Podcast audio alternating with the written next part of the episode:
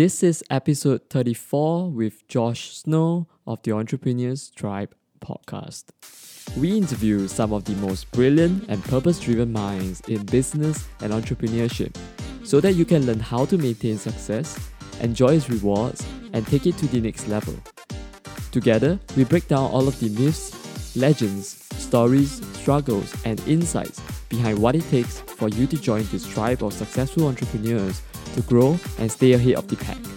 My name is Joel Ong, and I'm your host for today, and welcome to the Entrepreneurs Tribe podcast. Hey, and welcome to another episode of the Entrepreneurs Tribe podcast. My name is Joel, and once again, thank you so much for sharing your earbuds with me today.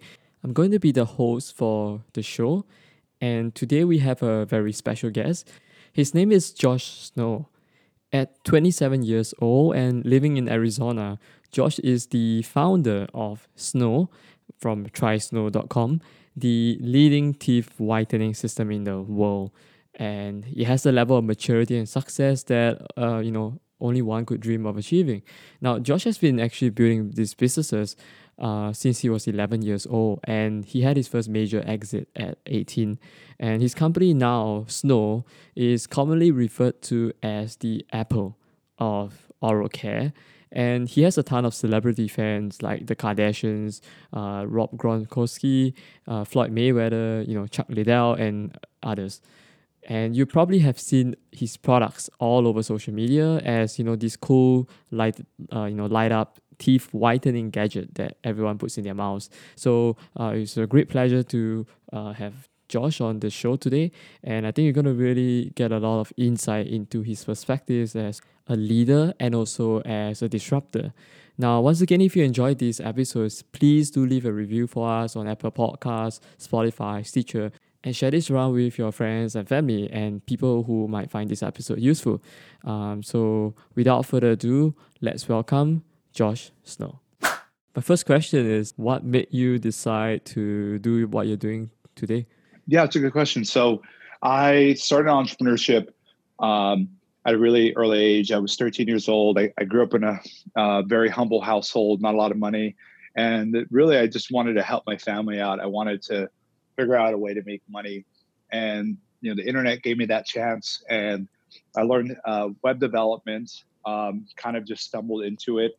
I was spending a lot of time at a, at a library and there were a lot of books around about, uh, you know, how to build websites and all that. And so, you know, I started building websites and then started building websites for myself just for fun, and then started building websites for teachers, friends, and people that own small businesses. And I started to make 500 bucks here, a thousand bucks here, just building websites for people, you know, at 13, 14 years old. Um, and that kind of then, uh, you know, uh, there's domino effect from there where I started to learn about uh, advertising, uh, Google AdSense. Then I learned about affiliate marketing. Um, and you know, eventually, you know, led that that path led me down to brand building. But really started as a service, just me, my me, myself, and I building websites, designing, learning Photoshop, using YouTube tutorials, um, and that kind of snowballed into a multi-million dollar business by the time I graduated university at 20 years old. And then uh, once I once I got out of university, I wanted to figure out what I, you know, what I really wanted to work on. And I, I said, you know what? I built websites for other people, I build websites for myself. I, you know, manage tens of millions of dollars, um, and sometimes in a given month for other clients. I built a team of 85 people, um, and you know, developers and designers and advertisers. And I said, you know what? I think I would like to take the ultimate challenge, which is to disrupt an industry or at least attempt to, and build a brand from scratch, um, and and see what happens from there. And that's uh, you know that's where Snow, which is my most you know popular brand that kind of people recognize. Um, you know that's where the beginning of that came from. But I started. Uh, I'm 27 years old now, so that was 14 years ago. I, I, I learned how to make my first website, my first web page, um, and then from there it just kept you know you, you once you figure out you're kind of good at it you can make money at it you just don't give up as long as you don't give up and it's really you know a a 14 year overnight success story if you're looking at it from the snows point of view but um, you know, even though I did start Snow with millions of dollars in the bank, I, uh, you know, really started Snow with a very small budget because I had a lot of other businesses and and brands and a lot of things I was incubating and investing in. So Snow is not something where I said I'm from you know day one going to put two million dollars into. Now I put millions of dollars into the business of my own money, but um, you know the result is because it, it really took off and we continue to double down investing on innovation, all that. But that's where I got started. That's that's what brought me here was really wanting to help my family out, make some money. I learned how to make a website, and uh, you know here I am with an amazing team and multiple teams across different brands, um, and and that's what we do today. Mm, yeah, and and you were you were you were the only kid in the family, or you know, do you have siblings? Yeah, I'm the well, I'm the youngest kid, so um, I'm the youngest by like seven or eight years. So I pretty much grew up as an only child. None of my siblings are in business or entrepreneurs or anything like that. So I was kind of like an you know an alien in my family because I I just really I thought differently. Ever since I was a kid, I, I had a really old soul. Um, the books I read, the way I thought was always different, but I never wanted to be an entrepreneur. I mean, what what was kind of the influence that, that got you started? I mean, was it more internal or was it like, you know, along the way you you met a couple of people who uh, became your you know your close uh, peer groups and stuff or you know yeah like, so i mean I, I think that there's certainly an internal thing that drives me I'm, I'm driven by doubt doubt is a big trigger for me so if somebody you know doubts my ability and maybe they don't doubt me directly but maybe they doubt you know young entrepreneurs or maybe they doubt entre- you know people who come from a certain background or you know whatever it might be. Um, i think doubt is a big trigger for me internally. I'm constantly trying to become a better version of myself and trying to um, improve myself and really be thankful every day i wake up. Um, and and it's cliche but you know i really am someone if you spend enough time with me that just really really enjoys what i do i enjoy deal making. I enjoy the business. I enjoy the process. But I think really it was an infatuation with not just helping my family out, but the American dream. Um, I, you know, I, I think in the early days, it was, you know, wanting to have a Lamborghini and wanting to, you know, have millions of dollars. I wanted to be a millionaire. And I don't know why I wanted to do it. I don't know what it was, but I just wanted millions of dollars. I wanted to help my family out. I wanted to be something in my community. I wanted to be someone that people looked up to, and I wanted to be rich. And you know, that's what initially got me there. You know, got me to to wanting to work harder and harder because I saw the opportunity. I said, "Oh my gosh, if I can, you know, make a thousand websites at a thousand dollars each, that's a million dollars." And obviously, you know, like it's always sounds easier than than it really is, but that was kind of for me. That's what got me there. And then you know, after buying the Ferraris, the Lamborghinis, and McLarens, I still have them. But like, you know, after doing that, you there's a like another there's always another level of the game if you're really in it for the right reasons. And now I think I'm in it for the impact. I enjoy it. I there's nothing else I can do. I like this is my this is my sport. I love love love what I do. And um, the bigger the deal, the bigger the stakes, the bigger the risk, the better the team needs to be. Um, you know, the bigger competitors you have, the better you have to be.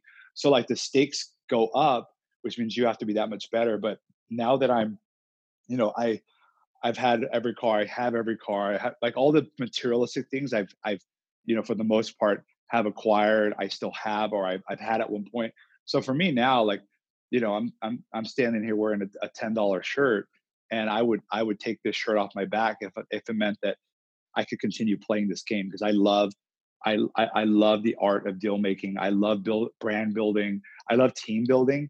I love challenging myself to become a better leader. But honestly, what got me there, if I, if I was asking my 14 or maybe I would say 15 or 16 year old self, it was that I wanted to have a Lamborghini. I wanted to be a millionaire.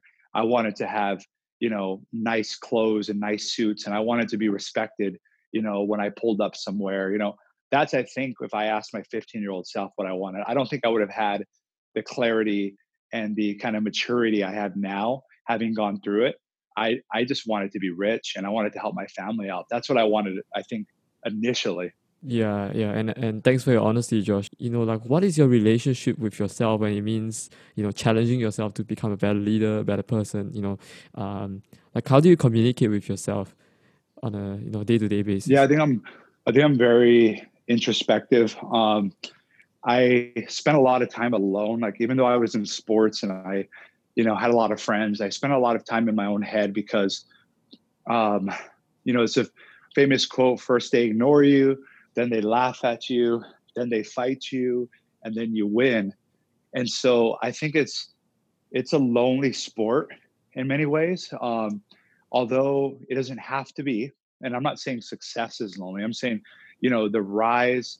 Um, you know, you have to if if you're chasing wealth and you're chasing, you know, significant wealth through creating value in a business, you have to. The irony is you have to give a lot away before you have a chance of ever making anything and nothing's guaranteed. So you have to give salaries to hundreds of employees. You have to put all your life savings into it. You have to you know deal with the ridicule the disbelief from your peers your family um, everyone's saying go get a job. It's safer. What are you doing? Like i don't know. Or maybe they say oh that's a great idea but then they don't help you or they don't buy the products from you. So it's it's a very lonely sport um, but because of that it's allowed me to really depend on myself in terms of my own self-talk. So there's always the imposter syndrome of thinking i'm not good enough uh, or maybe I'm not good enough. Can I really do this? So my relationship with myself is, I um, I let myself slip every once in a while, um, but I'm very strict on myself in the sense of like, not strict in terms of you know you need to work out for two hours every day and you're a loser. Like I'm more yeah the the discipline, the discipline thing, right? but yeah. more about the transparency, like being like not not bullshitting myself. Like you know, look, if I'm gaining weight it's because I'm eating like a pig. You know, it's like it's fine and that's okay. Like if, you know, I I gained a lot of weight at one point in my life, and it's because I was prioritizing work and thinking, oh, you know, once I'm, you know, once I sell this company or once I IPO or once I do this, then I'll be, you know, focused on my fitness. I'll focus on my health and my sleep. You know, I'll sleep when I'm dead. Blah blah blah blah blah. And then it's like, wait a second. Like the richest people I know are like they're happy and they're like they're they're you know the ones I know they're happy and you know they sleep. You know Richard Branson, John Paul DeJoria, like all these people. And so I think I'm very raw and authentic with myself, even if it hurts. Where I say, you know, my thing is I I feel that I was put on this earth to um, to be a leader of some sort. I don't know what what type exactly. I'm still figuring that out. But I think in the business world to be um, to be a leader, and I've got to lead by example but I'm also human. So, you know, I can have fun. I can slip up sometimes. I can eat a donut. You know, I can be real with myself, but, uh, you know, I don't bullshit myself. I don't sit here and stare at myself in the mirror and say, I'm the best man in the world and I'm this, this, this. It's like, oh, I watched too much Netflix last night. That's why I'm stressed out today.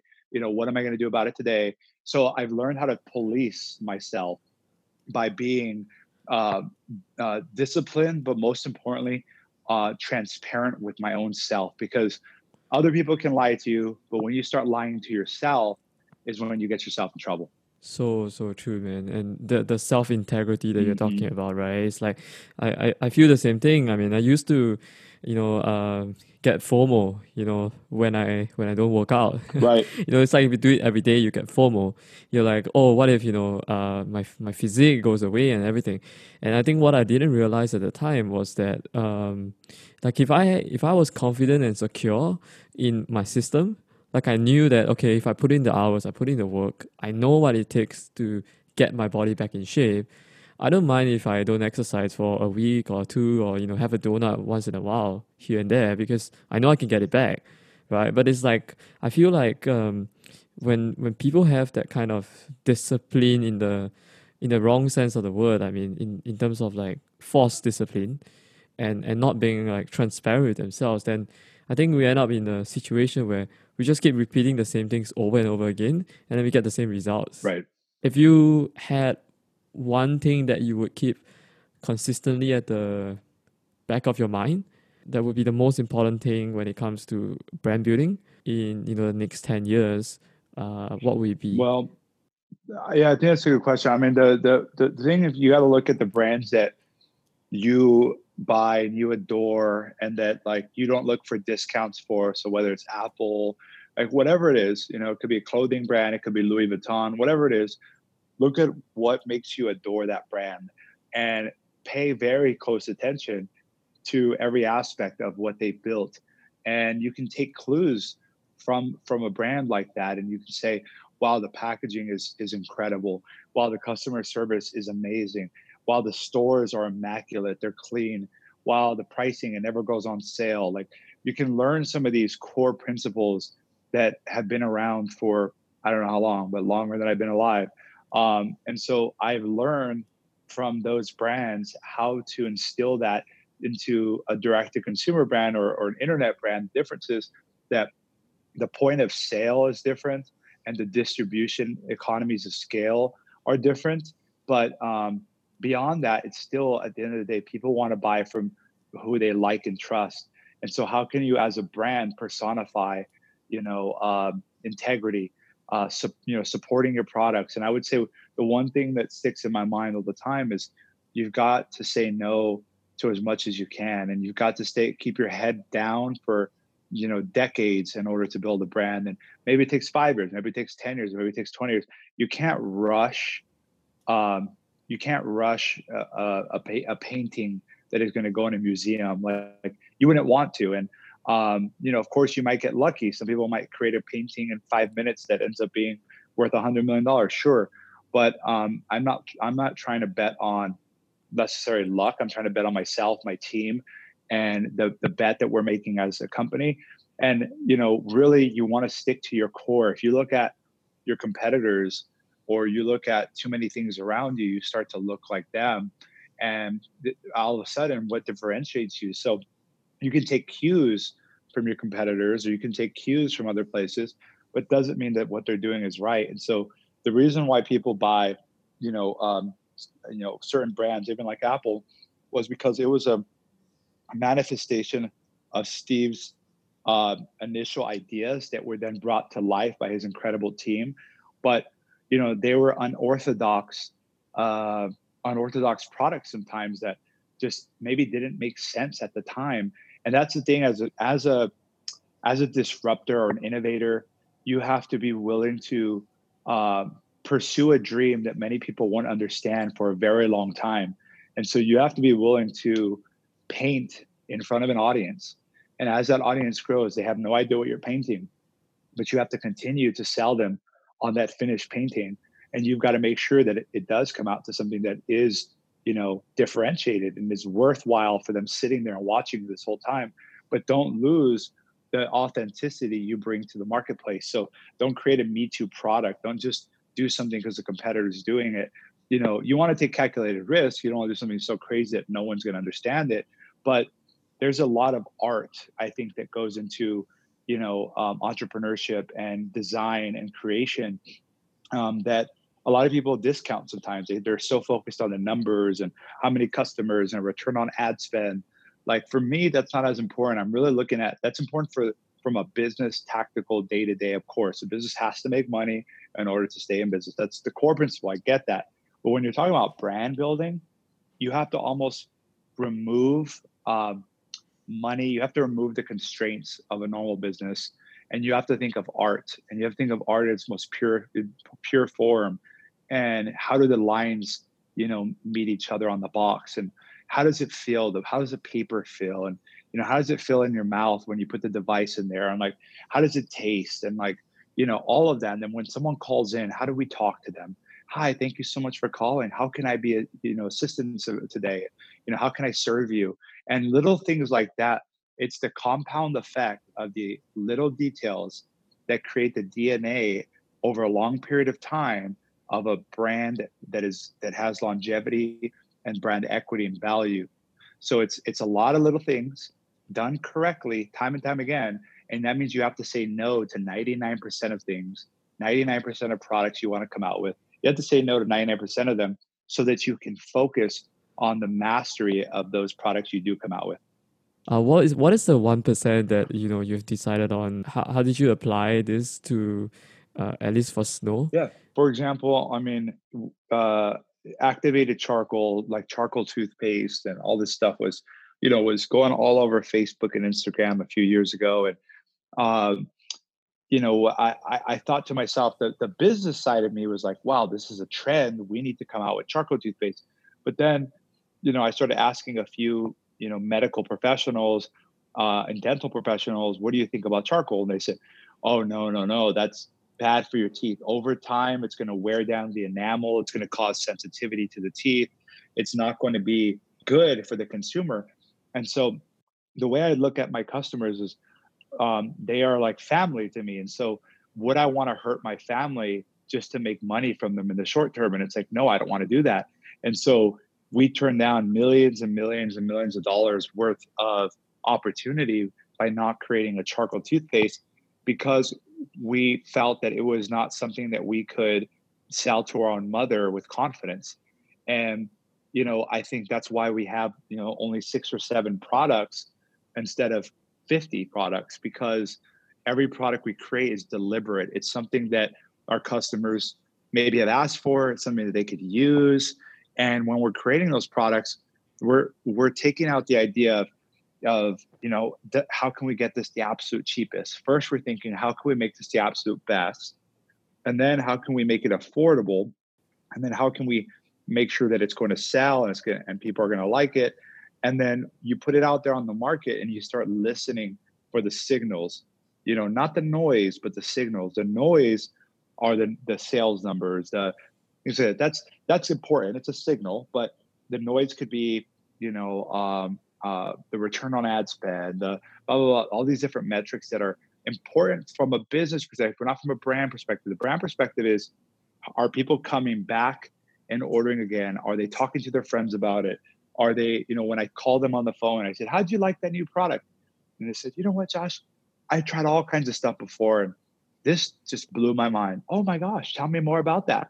It's the feeling that that the art, you know, when you walk into an art museum, you can't necessarily explain, just like music, why you feel a certain way. And that's how people feel about brands. There's something that attracts them to that brand and wanting to use it and buy it again and recommend it. And it, there are a lot of little, you know, tactics within that, of course, that you know make sense. But it's it's about how can we say no to 99% of things. So every day we say, how do we say no today, and how many times can we say no today?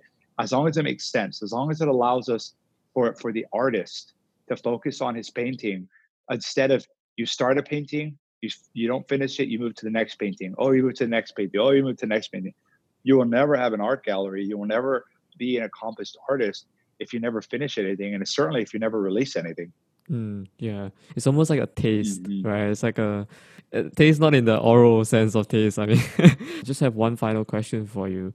Uh, if people want to check out what you're up to, or you know they want to get contact with you, or find out about Snow or some of the other brands that you're building, uh, how can they get in contact? With you? Of course, you? yeah. I am. My, my my whole goal here is has been to take time out of my day. You know, it's it's it's uh almost midnight and night here and you know it's important to me to share what we're doing here. Like i you know i get nothing out of this you know. If you we we believe we've created the best products in the oral care category and we will not stop until you know we we get our products into as many homes as possible because we believe we've created something that is superior and that all those products you can see on trysnow.com and then on the personal front you can join you know hundreds of thousands of uh, entrepreneurs who follow me on Instagram at Josh Snow. We're also on Instagram at Snow, just S N O W on Instagram username. Um, and you can see, you know, some of the stuff I talked about today in this podcast, and you can maybe see some of that manifestation. And by the way, call me out. You know, call me out if you see something that's not, you know, totally there, something off base. We're growing, we're learning, we are students. We don't pretend we know it all. I don't pretend I know it all um, and i'm really opening you know my mind my heart my brand my team because we're learning alongside you um, and we want to become better versions of ourselves better version of our brand and we want to do better by our customers and our community. So i welcome you to join me at josh snow on instagram trysnow.com or at snow on instagram and i hope to hear from you guys soon Thank you so much for your time, George. I truly appreciate it. I mean, uh, it's really, really Thanks so much. There. Thank you. No, my pleasure. Thank you. We hope you enjoyed today's episode of the Entrepreneurs Tribe podcast. Now, if you are a purpose driven business owner or expert and you want to create more impact and growth, head over to tapeyourtime.com, T A P E Y O U R T I M E.com to download your free PDF on the top 3 mistakes that coaching experts make using video. Also, be sure to subscribe and leave a review for the podcast on iTunes, Spotify, or share this with friends and family. Once again, I want to appreciate you for sharing your earbuds with me today. Till next time, bye bye.